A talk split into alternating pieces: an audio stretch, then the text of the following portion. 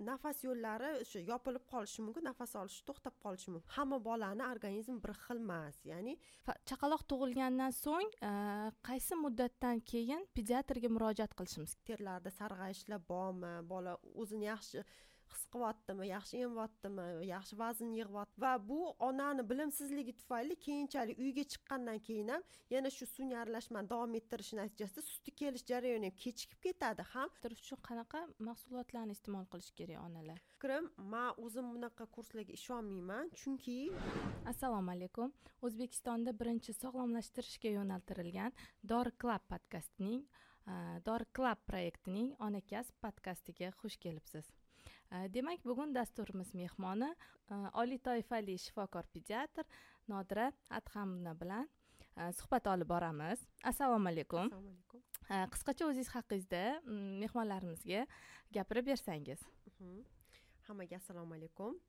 Man pediatr pediatr nodira adhamovnaman tibbiyot sohasida o'n ikki yildan oshiq e, o'qib kelyapman va hozirda ham faoliyat yurityapman va shifokor bo'lib ishlashimdan boshlab shu olti yildan oshiq e, tajribaga egaman bolalar bilan ishlab kelaman va hozirda yana faoliyatimni toshkent pediatriya tibbiyot instituti tayanch doktorantura bosqichini ikkinchi talab ikkinchi bosqich talabasi bo'lib faoliyatimni davom ettirmoqdaman.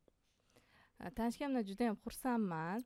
Nodira qarang hozirgi kunda siz bilan o'zbekistonda epidemiya yoxud e, hozirgi tarqalib ketgan har xil onlayn kurslar e, o'qigan bu sohada o'qimagan yokida meditsinada umuman aloqasi yo'q e, qo'sh tirnoq ichidagi bloger onalarimiz ham har xil turli xil davolovchi kurslarni tashkil qilishgan va shu haqida birinchi o'rinda sizni fikringizni bildirmoqchi edim. So'rab bilmoqchi edim bu albatta to'g'ri deb bilmayman bu narsani chunki e, bloger onalar faqat o'zini bolasida bo'layotgan e, muammolarni olib chiqa olaydida и ommaga uni uni yetkazganda faqat o'zini bolasiga to'g'ri keladigan metodikalarni qo'llashadi va bu degani hamma bolani organizmi bir xil emas. Ya'ni hamma bolaga ham именно bu ona qo'llay bolasi uchun qo'llagan metodika keyingi bolaga ham to'g'ri keladi degani emas va o'shaning uchun albatta baribir mutaxassis maslahati kerak bo'ladi va o'sha xalqimiz orasidagi onalar ham shu ishonib qolishmasin e, faqat blogerlarni o'zini ko'rib bolasini qanaqa parvarish qilayotganini hammasi ham to'g'ri bo'lavermaydi именно ularga to'g'ri keladigan metodikalar bo'lmasligi mumkin. Наоборот bolani qiynab qo'yishligi mumkin bu qilayotgan ishlari bilan. To'g'ri fikringiz juda yam to'g'ri. Avvalambor kurs e, sotayotgan o'sha shifokor deymizmi uni o'zini e, mutaxassisligi bo'yicha qilgan bo'lsa agar olishni biz ham tavsiya qilamiz.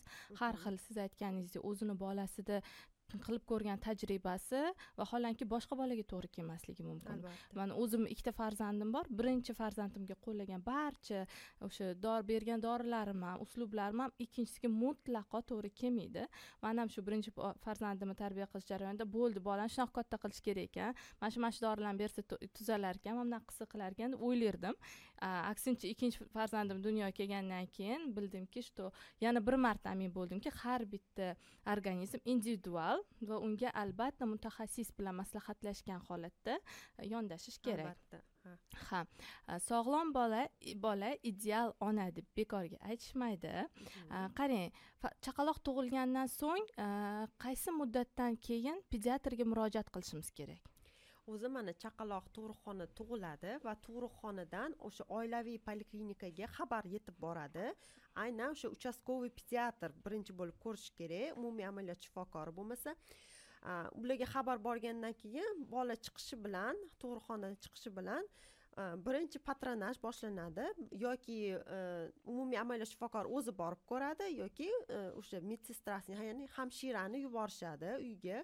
Va bolani ko'rigi amalga oshadi. Ona o'sha роддомdan olib chiqqan qog'ozlarini beradi bola qanaqa tug'ilgan hamma yozilgan qog'ozini bergandan keyin yana bolani tekshiruvi amalga oshiriladi. Agar masalan birinchi bo'lib hamshira kelgan bo'lsa o'sha qog'oz boshqa e, qog'ozbozlik ishlarini amalga oshiradi va undan keyin vrach ya'ni shifokor kelib albatta bolani ko'rishi kerak bo'ladi. Bolani umumiy holati qanaqa terlarida sarg'ayishlar bormi bola o'zini yaxshi his qilyaptimi yaxshi emyaptimi yaxshi vazn yig'yaptimi shu e, umumiy ko'rikka o'tkazib albatta hammasini anketa ochib yozib borish kerak. Mana tug'ilgandan so'ng onalar farzandini birinchi qaysi holatiga ko'proq e'tibor berishi kerak deb o'ylaysiz? Mana to'liq fiziologik holatiga. Mhm. chaqaloqni qo'liga oldi. Mhm. a, birinchi o'rinda emizishni ya'ni laktatsiyani yo'lga Albatta. qo'yish kerak. Ha undan keyin yana asosiy o'sha yo'lga tushirish kerak bo'lgan vazifalar deymizmi? Shu nimalarga ahamiyat berish kerak? Mana yosh onalar juda yam ko'p keyin ko'pchilik o'tirishadi Mhm. hamma doktor har qayerdan kelib o'zini tavsiyalarini beradi va ona birinchidan esida qolmaydi shuncha tavsiya. Ikkinchidan a, qaysi biriga amal qilishni bilmay qoladi. Mana siz oliy toifali pediatr shifokor a, sifatida qanaqa maslahat bergan bo'larsiz va onalar nimaga birinchi ahamiyat berishi kerak? Birinchi o'rinda ona o'zida stress bo'lishi kerak emas. Agar qanchalik onani o'zi asabiy stressda bo'lsa va o'sha tug'ruqdan keyin yuzaga keladigan depressiya holatlari kuzatilayotgan bo'lsa onada bola ham shunchalik bezovta bo'ladi va o'sha katta bo'layotganda ham ko'proq kasal bo'lib katta bo'ladigan bo'ladi bu bola. O'shaning uchun birinchi o'rinda onani tinchligi yaxshi dam olib yaxshi ovqatlanishi va farzandiga e'tiborliroq bo'lishi va birinchi e'tibor beradigan narsa bu albatta laktatsiyani yo'lga qo'yish. Chunki farzand uchun hayotiy muhim. Bu sut sut bilan emizish shunaqa holatlar ham lekin ko'pki aynan tug'ruqxonani o'zida agar onani suti birinchi kundanoq kelmasa smes ya'ni sun'iy aralashmalar tavsiya qilishadi Mhm. vrachlarni o'zi va bu onani bilimsizligi tufayli keyinchalik uyga chiqqandan keyin ham yana shu sun'iy aralashmani davom ettirish natijasida suti kelish jarayoni ham kechikib ketadi ham umuman umuman e, onani sutisiz bola katta bo'lishni boshlaydi ya'ni sun'iy aralashmaga polniy o'tib ketadida bu narsa juda yam noto'g'ri. Onalarga o'rgatadigan odam bo'lmagani uchun ya'ni sutni ona sutini qanchalik afzalliklari Mhm. bu narsalarni yetkazib bormagani uchun hech kim ya'ni o'sha tug'ruqxonadagi shifokorlar bu narsaga vaqti bo'lmagandir. Ham onani o'zini yordamchisi maslahatchisi yo'q mutaxassis yo'q onani oldida ko'pchilik bilmaydiki bu narsani keyin e'tibor ham bermay qoldirib qo'yishadi va shu bilan bola umuman sun'iy aralashmada katta bo'ladigan bolaga aylanadi ko'p kasal bo'ladi immuniteti pasayib ketishi mumkin. Shu narsalarga birinchi o'rinda ahamiyat berish kerak. To'ppa to'g'ri man ham ona suti bilan bolani oziqlantirish e, tarafdoriman. Chunki har tomonlama e, bolani immunitetini mustahkam qiladi ona bilan bola o'rtasidagi o'sha bog'liq bog'liqlik kuchayadi emotsional bog'liqlik bir biriga o'tadi. Ya'niki e, o'sha emizish payti aslida judayam bir maroqli payt hisoblanadi va hozir homilador ayollarimiz tug'ruqdan so'nggi ayollarimiz shuni bilingki ona sutidan afzalroq bola uchun ozuqa yo'q va bola tug'ilishi bilanoq iloji boricha mana kesarva holatlari bo'lishi mumkin Mhm. shu paytda ham mm, shunaqa iltimos qilib e, haligi doktorlardan reanimatsiyadan ham olib kelib bolani sekin sekin ko'kragiga qo'yib albatta ona sutiga o'rgatsa bo'ladi A, yaxshi keyin yana bitta narsani sizdan so'ramoqchi edim Mhm. bir xil aytishadiku e, sutim kam yokida bolani qorni to'ymayapti Mhm. ozgina smes beryapman Mhm. qorni to'yib uxlaydi bu qanchalik to'g'ri shu smes haqiqatdan ona sutidan kuchli va qorni to'ydiradimi mana o'zi bu holatni onalar noto'g'ri tushunishadi. Ko'pincha bola yig'laydida emizib bo'lganligidan keyin o'ylashadiki bolam yig'layapti demak mani sutim yetmayapti qorni to'ymadi bolani deb o'ylashadi. Lekin bundoq olib qaraganda yangi tug'ilgan chaqaloq hali oshqozon ichaklaridagi mikroflora joylashmagani uchun yaxshi unda gazlar to'planishi qorin dam bo'lishi kolikalar holatlar yuzaga keladi va onalar o'ylaydi shu aynan shu holatda bolani yig'layotgani faqat qorin to'ymaganligi bilan bog'lashadi o'shaning uchun bu juda yam noto'g'ri. Birinchi qorin to'ymaganligini aynan bildiradigan belgilar qanaqa bo'lishini bilib olish kerak. Bu belgilar atigi ikkitagina asosiy belgi ya'ni bolani vazn yaxshi qo'shmasligi haftasiga bir yuz yigirma besh grammdan bola kam vazn yig'sa ona sutiga demak to'ymayotgan bo'ladi. Va ikkinchi asosiy belgi bu bolani peshob ajratishi ya'ni siyishi kuniga olti martadan kam bo'lsa bo'ldi. Faqat mana shu ikkita belgi orqali ona bilib olsa bo'ladi bolasini qorni to'yyapti yoki to'ymayapti ichib kelishlariga keladigan bo'lsak axlat ajratishlari bu bolani qorni to'yayotgan to'ymayotganini anglatmaydi. Chunki ona sutidagi bo'lgan bolalar hattoki bir hafta bir haftadan oshiq umumiy holati yaxshi bo'lsa axlat ajratmasligi mumkin. Chunki ona suti organizmda umumiy hazm bo'lib ketish xususiyatiga ega. Hmm, singadi yaxshi singadi va oson hazm bo'ladi. Shuning uchun axlat bo'lib ajratish shart emas. Bu normal holatmi Bu normal holat. ichki yemaslik albatta bu normal holat. Mm, chunki hozirgi kunda mana ko'p kuzatyapman nima ta'sir qildi bilmadim ko'pchilik chaqaloqlarda mana shu ichki yemaslik holati judayam avj olgan. Mhm, va yana bitta e, endi buni sindrom desak to'g'ri bo'ladimi yo'qmi? Yoki tashxis laktatsionniy mm, недостаточный mhm. bor shunaqa o'zi laktatsion kriz degan davr bo'ladi ham shu haqida ham qisqacha aytib o'tsangiz judayam aktual tema chunki bu. Laktatsion kriz bu vaqtinchalik o'tib ketadigan jarayon hisoblanadi va onani suti qanaqadir miqdorga kamayishi mumkin. Lekin bu narsa laktatsiya o'rnashayotgan ya'ni o'rnatilayotganini bola bilan ona o'rtasida bog'liqlik hosil bo'layotganini anglatadigan jarayon va bunda ona qanchalik bolani ko'proq emizsa ehtiyojiga qarab ya'ni vaqtga umuman qaramaydi. Chunki oldin shunaqa e, Mhm. gaplar bo'lardi bizani ota onalarimiz ham aytishardi har ikki soatda emizgin bolani. Bo'lmasa o'rgatib qo'yasan deb lekin bu narsa hozir tavsiyalardan chiqib ketgan chunki bolani ehtiyojiga ko'ra qachon xohlasa o'shanda emizish kerak. o'shanda bolani ham qorni to'yadi onani suti ko'payaveradi bolani ehtiyoj- ehtiyojiga ko'ra ko'p ko'p ishlab chiqarilaveradi. Mm, demak onada o'sha sutni kamayib ketishini albatta bolani emizish bilan yana ham yo'lga qo'ysa bo'ladi va sutni ko'paytirish uchun qanaqa mahsulotlarni iste'mol qilish kerak onalar o'zi mana sutni ishlab chiqarilishini birinchi ko'rib chiqadigan bo'lsak nimadan ishlab chiqariladi sut bu onani organizmida homiladorlik davrida yig'ilgan zaxiralardan ishlab chiqariladi va ona yegan ratsionidagi hozir e, yegan narsasi borib sразу sutga aylanmaydi. Shuning uchun ona buni birinchi o'rinda bilib olishi kerak. Ya'ni ona agar och qolib ketsa ham bola bolaga sut ishlab chiqarilmaydi degani emas. Ya'ni organizm shunaqangi tuzilganki alloh tomonidan shunaqa yaratilganki baribir bola uchun sut ishlab chiqariladi. Ya'ni zaxiralardan ishlab chiqariladi. O'shaning uchun ona birinchi o'rinda e, sutini ko'paytiraman desa bu e, ta'siri isbotlanmagan dorilardan ya'ni choylardan yoki ovqatlardan Mhm. foydalanmaslikni tavsiya qilaman chunki bu to'g'ri mana e, har xil preparatlar chiqqan yoki choylar bor laktamil shunaqa firmalarni nomlari hozir juda ko'p. apilak ha shunaqa firmalar nomlari bor lekin bular qachonki ona rostdan ham ixlos qilib ishonsa ani sutim ko'payadi deb ishonch bilan prям ichsa o'shanda yordam berishi mumkin. Lekin bularni isbotlangan tibbiyotda ta'siri isbotlanmagan va faqat bolani suti o'sha suti yetarli bo'lishi uchun onani suti ko'payishi uchun tez tez emizish va orada o'sha sutni sog'ib tursa bo'ladi. Agar yana ham ko'paytirmoqchi bo'lsa qanchalik ko'p sog'sa o'sha o'shancha sut ishlab chiqariladi. Chunki onani miyasi tomonidan gormonli prolaktin gormoni orqali ko'krakka borib bolaga sut yetmayapti ekan yana ham ko'proq ishlab chiqarish kerak ekan degan signal borib sutni yana ham ko'p ishlab chiqarishga yordam beradi bu narsa. Endi qarang mana aytishadiku qorin og'riqlari bor Mhm. ko'liklar bor. Qanchalik shu ko'liklar onaning yeydigan kunlik yeydigan ratsioniga bog'liq. Ya'ni oldin shunaqa eski stereotiplar bor edi.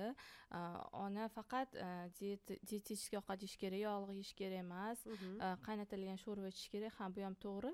Lekin judayam ko'p mahsulotlarni chegaralab qo'yishardi oldin. Mhm. E, sizni fikringiz qanaqa shu borada qanaqa e, ovqatlansa ona bolaga ham e, как бы zarar tegmaydi va o'zini ham o'sha sog'lom turmush tarzini yana ham yaxshilaydi.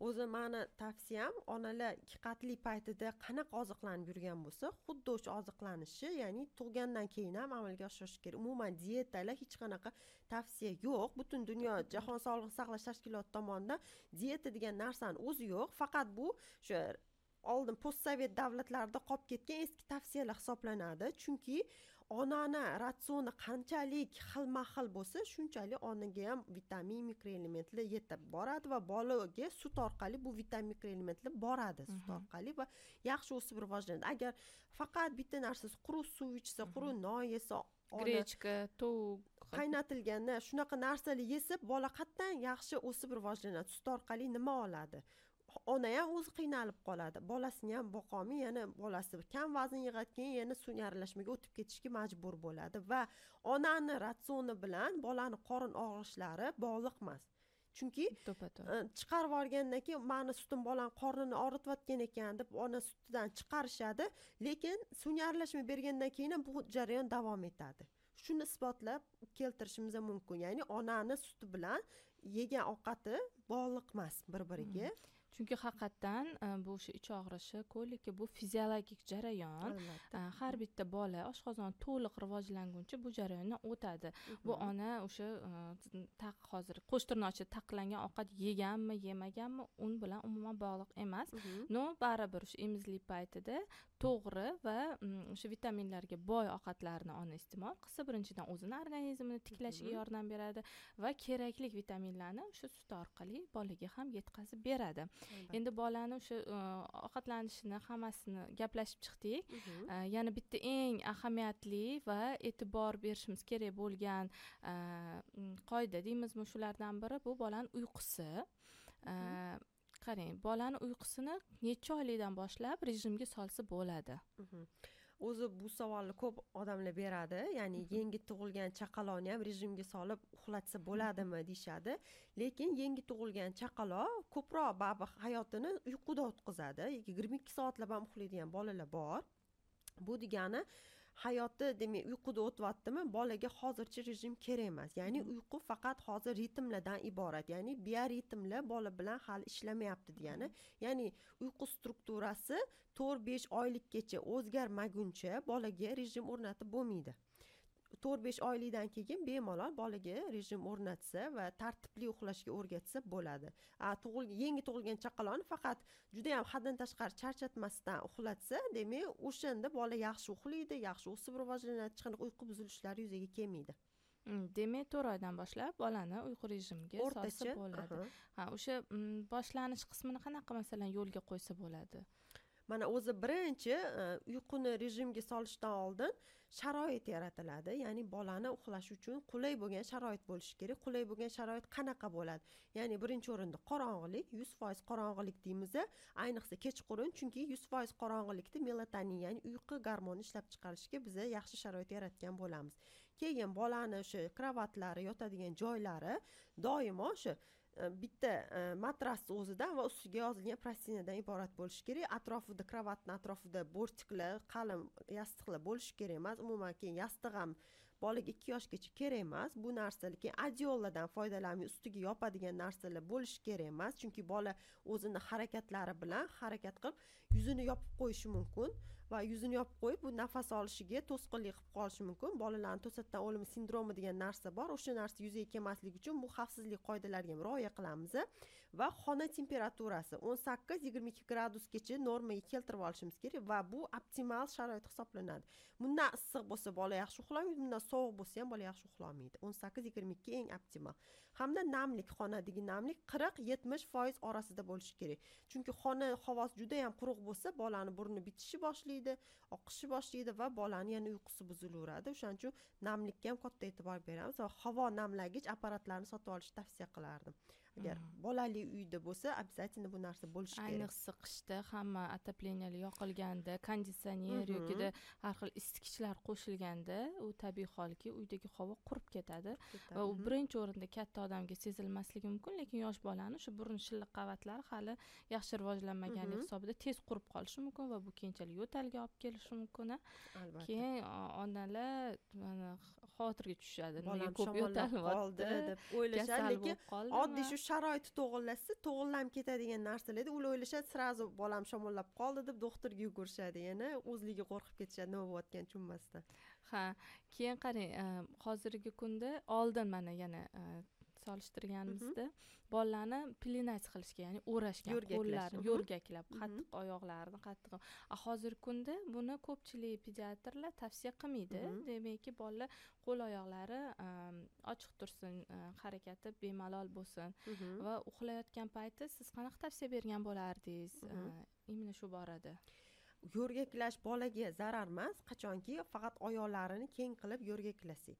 Qo'llarini qattiq qilib yo'rgaklashimiz mumkin tekis qilib. Lekin oyoqlarni tekis qilib yo'rgaklash tavsiya etilmaydi chunki bu bolada yuzaga keladigan displaziya tug'ma son chiqish jarayonlarini наоборот yomon ta'sir ko'rsatadi ya'ni rivojlantirib yuborishi rivojlantirib yuborishi mumkin. O'shaning uchun e, oyoq qo'llari qo'llarini tekis qilib lekin oyoqlarini свободный пеленание degan narsa bor. O'shaning uchun uch to'rt oygacha bolani yo'rgaklash tavsiya etiladi. Chunki bola o'zini harakatlari hali mutanosib emas va uyquda ham o'zini qo'lini oyoqlarini harakati bilan o'zini o'zi cho'chitib uyg'otib yuboradi va bola uch to'rt oygacha deganimizni sababi aynan shu muddatdan boshlab bola orqasidan qorniga o'girilishi boshlaydi. Mhm. va yo'rgaklangan bo'lsa o'sha paytda nafas yo'llari o'sha yopilib qolishi mumkin nafas olishi to'xtab qolishi mumkin. O'shaning uchun uch to'rt oygacha deb aytamiz yo'rgaklash kerak emas. Yo'rgaklash kerak. Ha, kerak. Da qorniga o'girilishni boshladimi? Bo'ldi. Уже yo'rgakdan chiqarishimiz kerak. O'sha paytda уже o'zini nima свободный yotqizishga o'rgatishimiz kerak. Ungacha yo'rgak foydali bola uchun cho'chimaydi yaxshi tiniq uxlaydi. Mhm. Keyin qarang hozir yana bitta shunaqa bahsga uchragan savol bor. Ya'ni bolani uxlatish beshikda aynan Mhm. qanchalik foydali va uni qancha o'sha hozirgi meditsina bilan solishtirganda ya- ya'ni zamonaviy meditsina bilan solishtirganda qanchalik minus tomonlari bor ana yangi yangi tug'ilgan chaqaloqlarni oladigan bo'lsak ularda aytganimdek hali hech qanaqa rejim yo'q. Uyqu strukturasi normaga kelmagan va bemalol uch to'rt oygacha bo'lgan muddatda bolani beshikda uxlatish mumkin va oyoq qo'llari yo'rgakda bo'ladi. Agar bolada hech qanaqa boshqa kasalliklar bo'lmasa diagnozlar bo'lmasa nevrologik o'zgarishlar miyasida yoki tug'ma yurak paroklari nuqsonlari shu kabi nuqsonlar bolada bo'lmasa ya'ni bola sog'lom tug'ilgan bo'lsa demak hech qanaqa ayollarni ham tekis yo'rgaklash taqiqlanmagan bo'lsa demak yotqizsa bo'ladi bola faqat uch to'rt oygacha. Nimaga uch to'rt oygacha? Chunki bolani uyqu strukturasi uch to'rt oydan o'rtacha o'zgaradi va kattalarni uyqu strukturasiga o'tadi uyqusi. O'sha o'sha paytdan boshlab mana bolada ham rejim paydo bo'ladi ham uyqularini orasida har bir siklda uyqu uyg'onish payti yuzaga keladi va uyg'onganida bola qanaqa uslubda uxlatilgan bo'lsa masalan beshikda tebratib uxlatdik bolani va uyg'ongan payti xuddi o'sha tebratish onadan talab qiladi va yig'laydi. Uyqusi buziladi bolani va tebratishlarga o'rganish hosil bo'ladi. Uyqusi doim buzilaversa doim tebratib uxlatishga ona majbur bo'lsa bu bolani keyinchalik yana immunitet tushib ketishiga o'sib rivojlanishda ortda qolishiga olib keladi va qo'l oyoqlari harakatlanmagani uchun to'rt besh oydan keyin bola uchun наоборот harakat kerak qon aylanishi kerak. Qanchalik ko'p harakat qilsa bola shunchalik rivojlanadi. Shuning uchun uch to'rt oydan keyin beshikka umuman belamaslikni man tavsiya qilaman. O'zimni farzandlarim umuman beshikka belamaganman no bizani endi o'zbekchilikda hali borda bu narsa beshik to'g'ri baribir buvilarimiz onalarimiz ko'pchilikni mana qaynonalari a, hammamiz beshikda katta bo'lganmiz deb bir qator foydali xislatlarini sanab o'tishadi. Bularni hech qaysini biz masalan отрицать qilmaymiz e, qoralamaymiz lekin haqiqatdan siz aytganingizdek o'sha beshikda hali bolani qattiq bog'lab tebratishga o'rganib qolgandan so'ng bu onani o'ziga qiyin. Ona qiynaladi. Keyinchalik ham shu bola mana shu tikka yotgan holatda boshi chayqalib shu narsaga o'rganib qoladi. Bu keyinchalik uni e, shu miyasidagi har xil qon tomirlarini qon aylanishini buzilishiga ham olib keladigan holatlari mumkin. Va siz aytganingizdek bir oydan uch oygacha mumkin dedingiz Mhm. u holatda ham e, onani e, nazorati ostida. Albatta demak faqat yopib qo'yib ha ketish emas chunki u bola ovqat mana ko'pchilik emizib bo'lib keyin uxlatadi bolasini. U payti havosi chiqadigan chiqqan bo'lishi mumkin chiqmagan bo'lishi Mhm. mumkin. Ko'p ko'rganmiz mana internetlarda ham tarmoqlarda ko'p tarqalgan bolani emizib uxlatib siltagan natijasida bola o'sha chiqarib yuborgan hamma yegan ovqatini mhm.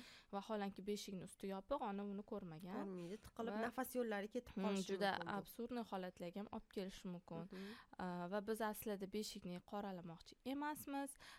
To'g'ri ko'pchilik bizdan oldingi avlod bunda katta bo'lishgan hamma sog' salomat. No hozirgi kunda zamon judayam tez rivojlanmoqda. Meditsinani ham yangicha uslublari kelib chiqqan holatda bolalarni mana pediatrimizni tavsiyalariga ko'ra erkin pelenание ya'ni erkin yo'rgaklash orqali ham uxlatishga o'rgatsak bo'ladi. Albatta endi qarang mm, mana hozirgi kunda mana mavsum qish mavsumi kuzdan qishga o'tar mavsumi ko'pchilik bolalarda har xil tumov o'rivi kasalliklar ya'ni belgilar kuzatilyapti.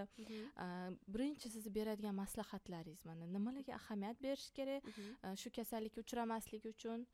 Va agar boshlang'ich alomatlari yuzaga kelgan bo'lsa qanday yo'l tutish kerak ota onalar o'zi umuman bolali uyga iloji boricha ani begona odamlar kelmasligini man tavsiya berardim. Chunki bilmaysiz qanaqa infeksiya olib keladi?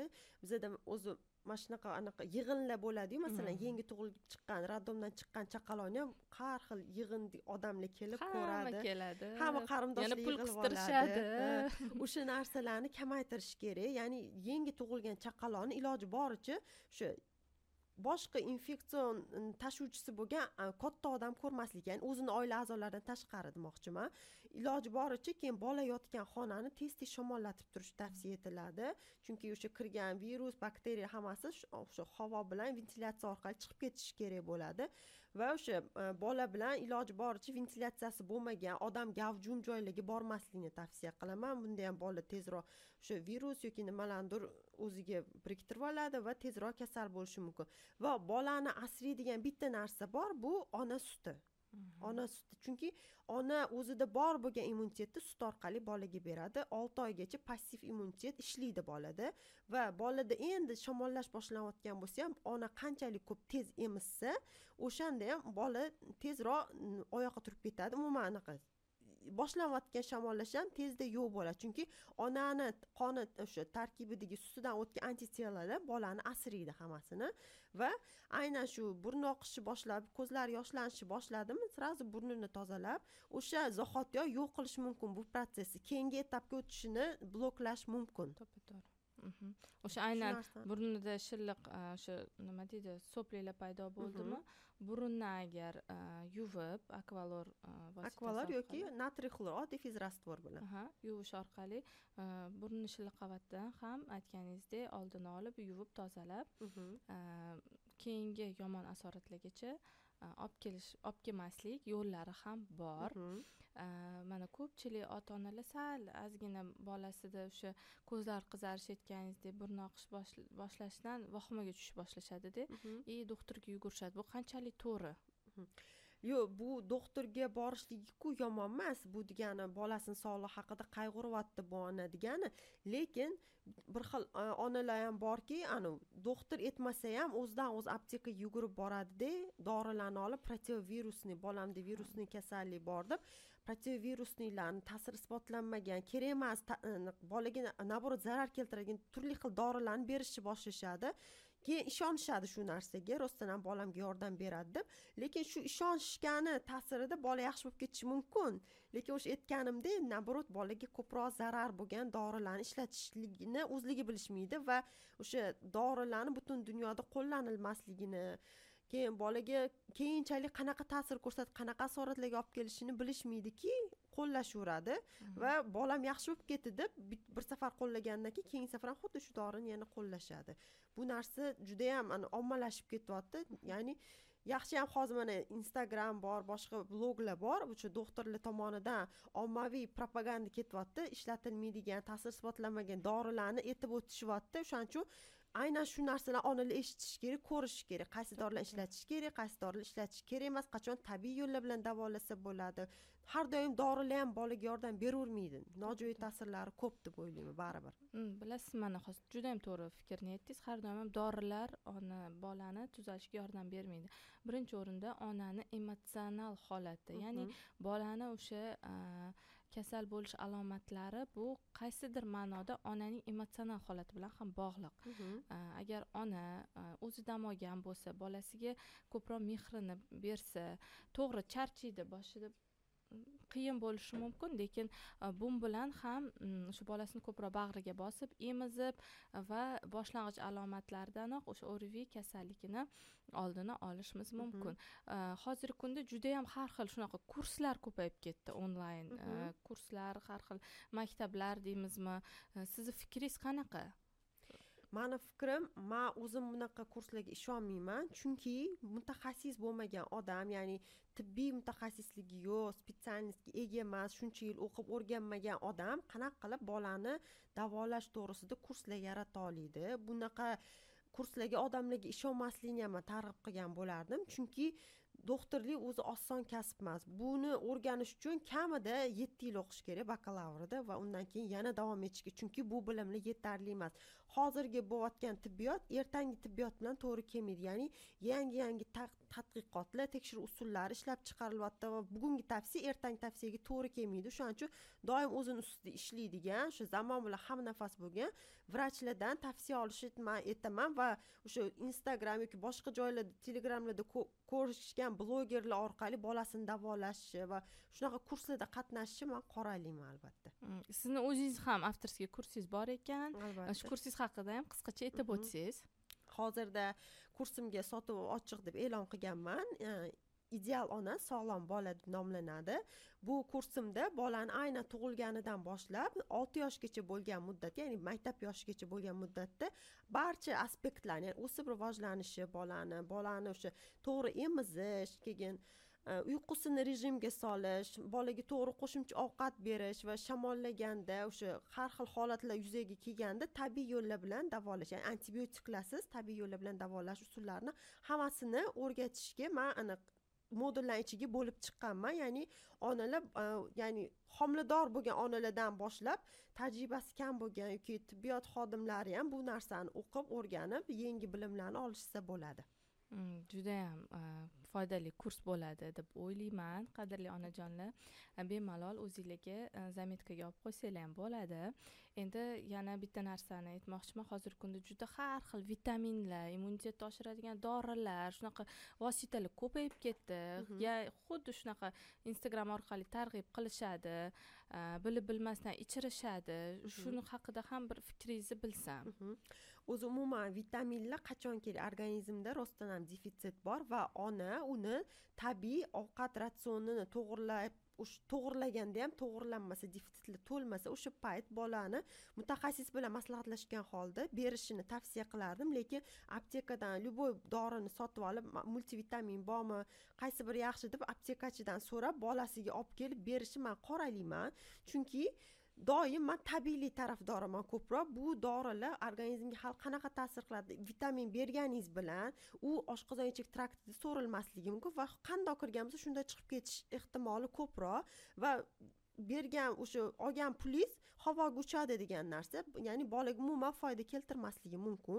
Shuning uchun birinchi o'rinda mutaxassis bilan maslahatlashiladi va bolani ratsionini to'g'irlash kerak birinchi o'rinda. Agar ratsionni to'g'irlamasangiz faqat oson yo'ldan ketmoqchi bo'lsangiz ya'ni vitaminli chunki oson yo'l bolani ratsionini to'g'irlash to'g'ri murakkab jarayon. Onalar o'shaning uchun ko'pincha vitamin berib qo'yadi va ko'ngli xotirjam bo'ladi. Endi Mm, bolamga man kerakli mikroelementlarni ichirdimku deb demak o'zini xotirjam his qilish uchun vitaminlar beradi. Bu narsa albatta yomon bu narsa va birinchi o'rinda bolani ovqatlanishini tabiiy yo'llar bilan to'g'irlashni man tavsiya qilaman. Antibiotiklarga bo'lgan fikringiz qanaqa? Qaysi holatlarda maslahat berasiz? Mhm. antibiotiklar o'zi umuman o'ylab topilishidan oldin o'lim holatlari ko'p bo'lardi. Antibiotiklar man qoralamayman antibiotiklar kerakli joyda ishlatilsa kerakli dorilar hisoblanadi. Lekin ko'pincha hozirgi holatda oddiy shamollash ham viruslar tomonidan keltirib chiqarilgan shamollashga ham ko'p shifokorlarimiz ham o'zidan soqit qilish uchun ya'ni bolada turli xil asoratlar kelib chiqmasligini oldini olish uchun antibiotiklarni buyurishadi.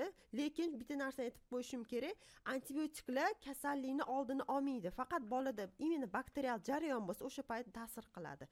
Qolgan payt bolani наоборот immunitetini pasaytirishga olib keladi va oshqozon ichak trakti mikroflorasi buzilgandan keyin bizani sakson foiz immunitetimiz oshqozon ichak traktida joylashgan. Shu orqali yaxshi bakteriya ham yomon bakteriya ham chiqib ketadi organizmdan. Keyin bola yana ketma ket kasal bo'lishga va o'sha Hmm. bergandan keyin antibiotik bergandan keyin ham bolam tuzalmadi deb keladigan onalar juda yam ko'p chunki oxirgi juda yam ko'p kuzatilaveradi bir, turini berishadi antibiotikni keyin yana doktor ikkinchi turiga o'tkazadi uchinchi turiga va bola o'tirib qoladi shu narsaga. Mhm. bu e, o'z navbatida albattaki immunitetga juda yam qattiq ta'sir ko'rsatadi. Aslida antibiotiklarsiz ham davolashni yo'li bormi? Albatta davolash yo'li bor. Birinchi o'rinda biz aniqlab olamiz. Ona murojaat qilganda bolada qanaqa jarayon ketyapti viruslimi yoki bakterialmi agar virusli jarayon deb aytadigan bo'lsak virusli jarayonga ta'sir qiladigan dorilarni o'zi yo'q butun dunyoda ishlab chiqarilmagan o'shaning uchun biza simptomlarni yengillashtirishga yordam beramiz Mhm. bolaga faqat agar bolada rostdan ham antibiotik kerak bo'lgan bakterial jarayon ketayotgan bo'lsa buni faqat shifokor aniqlaydi. Ya'ni qon analizida yoki bolani umumiy ko'rigida aniqlanadi tomonlarini ko'radi o'pkalarini eshitib ko'radi. Shu holatda antibiotik buyurilishi mumkin. Lekin profilaktika uchun oldini olamiz o'pkasiga o'tib ketmasin deb buyurilmaydi. Chunki befoyda bu dorilar. Oldini olish uchun qo'llanilmaydi hech qachon. Именно o'sha bakteriya bo'lgan jarayonda yordam beradi faqat. To'ppa to'g'ri va e, bugungi qiziqarli suhbatimizni yakunlash maqsadida onajonlarga ikkita uchta eng e, mana e, zarur bo'lgan qanday maslahatlarni bergan bo'lar edingiz bugungi kunda Mhm. Birinchi o'rinda yangi tug'ilgan chaqalog'i bor onalar uchun e, sutini ko'paytirib bolani tez tez emizish ya'ni ona sutida bolani immuniteti yaxshi bo'ladi bola yaxshi o'sib rivojlanadi kasalliklar beriluvchan bo'lmaydi kasal bo'lsa ham oson tuzalishni boshlaydi. Birinchi o'rinda ona sutini yo'lga qo'yishni man tavsiya berardim. Ikkinchi o'rinda albatta bolani uyqu rejimini to'g'irlash to'g'ri uxlashga o'rgatish chunki uyquda immunitetimiz tiklanadi bola yaxshi o'sib rivojlanadi ya'ni somatotrop o'sish gormoni ishlab chiqariladi. Shu uyqu rejimini to'g'irlab olsak bola sog'lom katta bo'ladi.